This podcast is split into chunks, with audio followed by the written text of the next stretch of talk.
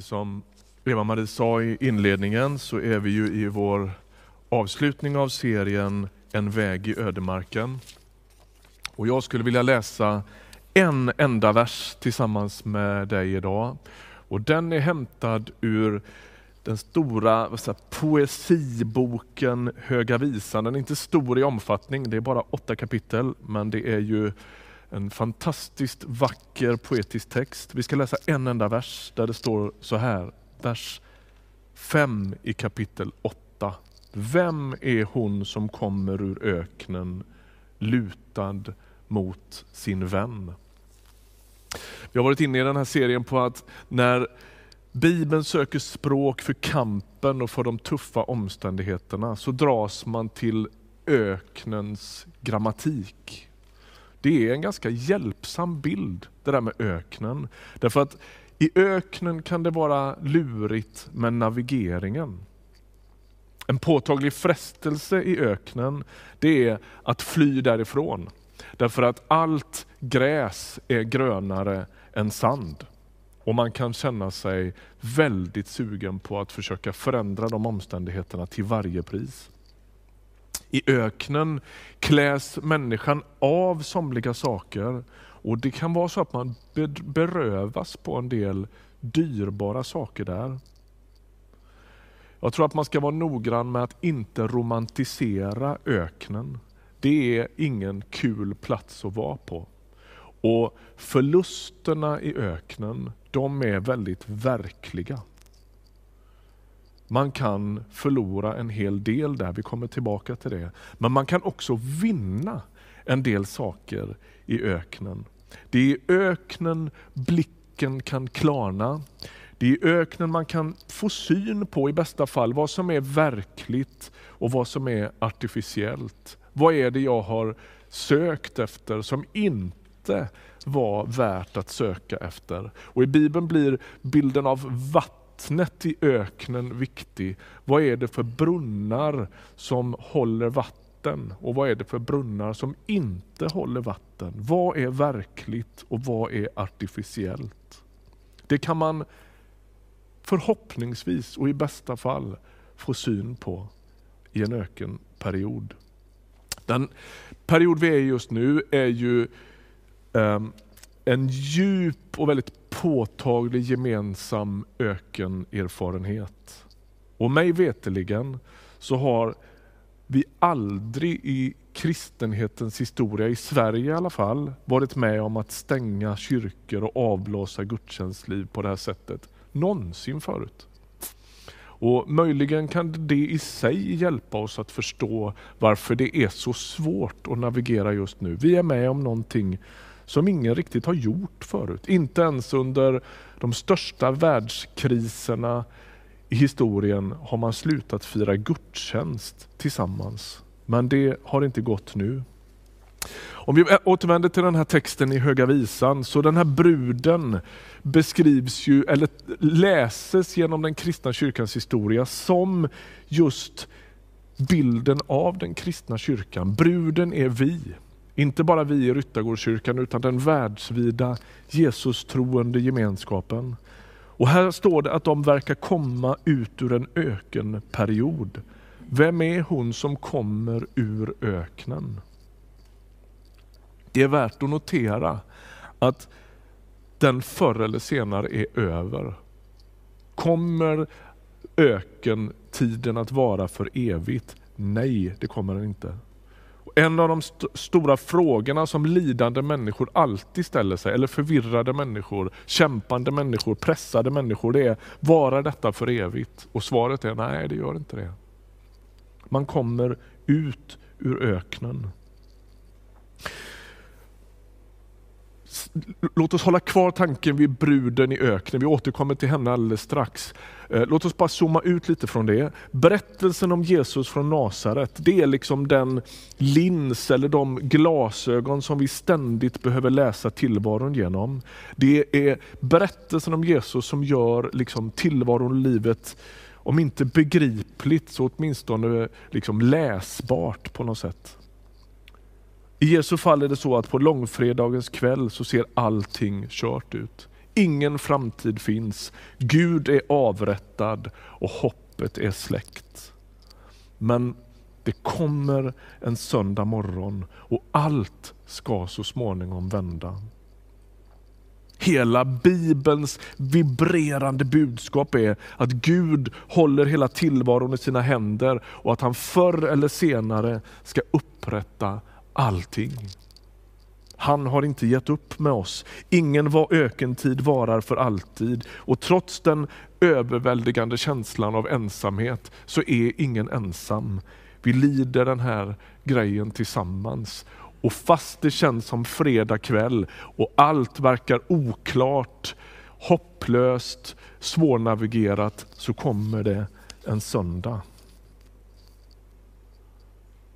Ea var inne inledningsvis här på att vägen är grejen mer än öknen.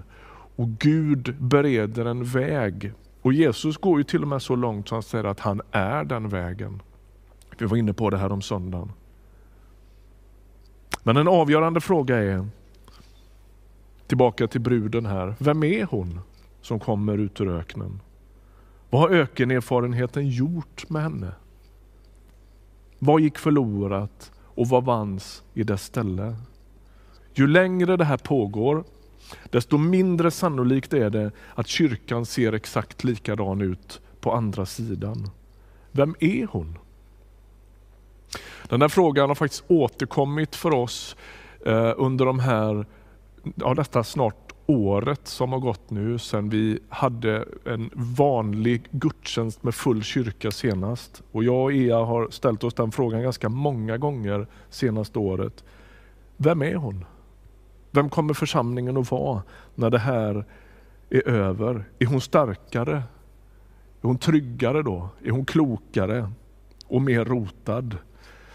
Eller är hon kanske försvagad, förvirrad och osäker? Jag darrar lite på läppen nu därför att det här kryper så nära ett pastors hjärta. Vilka blir vi? Vad har vi befriats ifrån? Vad har vi vunnit?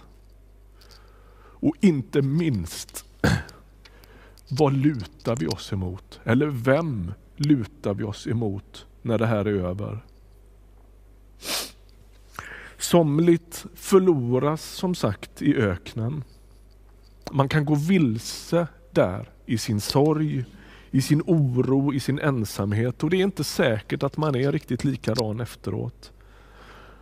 Min egen, om jag fick bli lite personlig, så är min egen erfarenhet att det efter en ganska djupgående ökenperiod i mitt liv för några år sedan hände något nytt. Jag har smakat lite ökensand i livet precis som alla människor gör förr eller senare.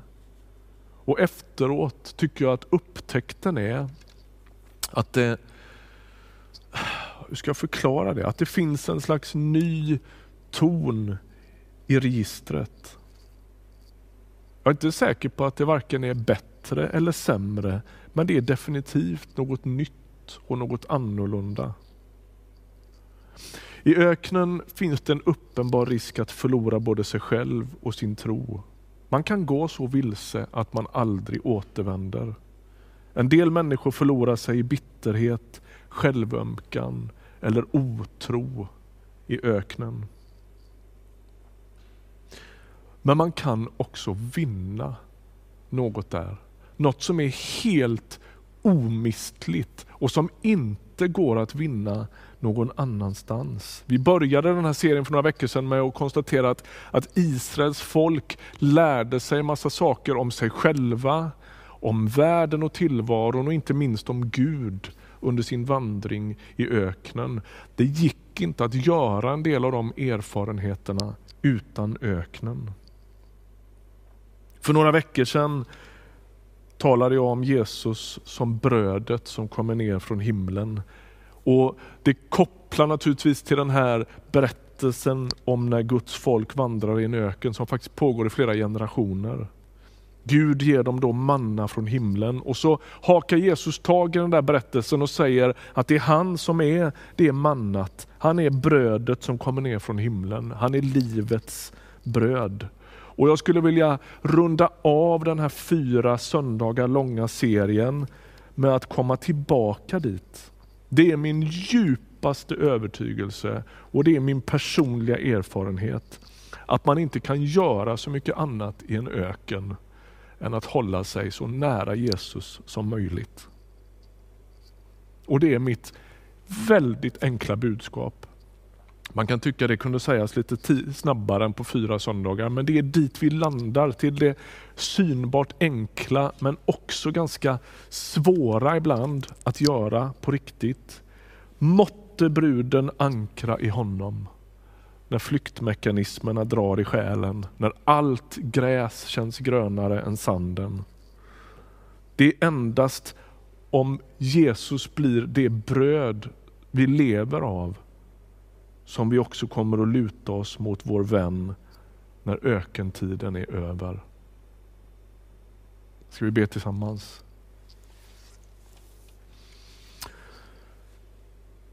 Jesus, vi kommer till dig.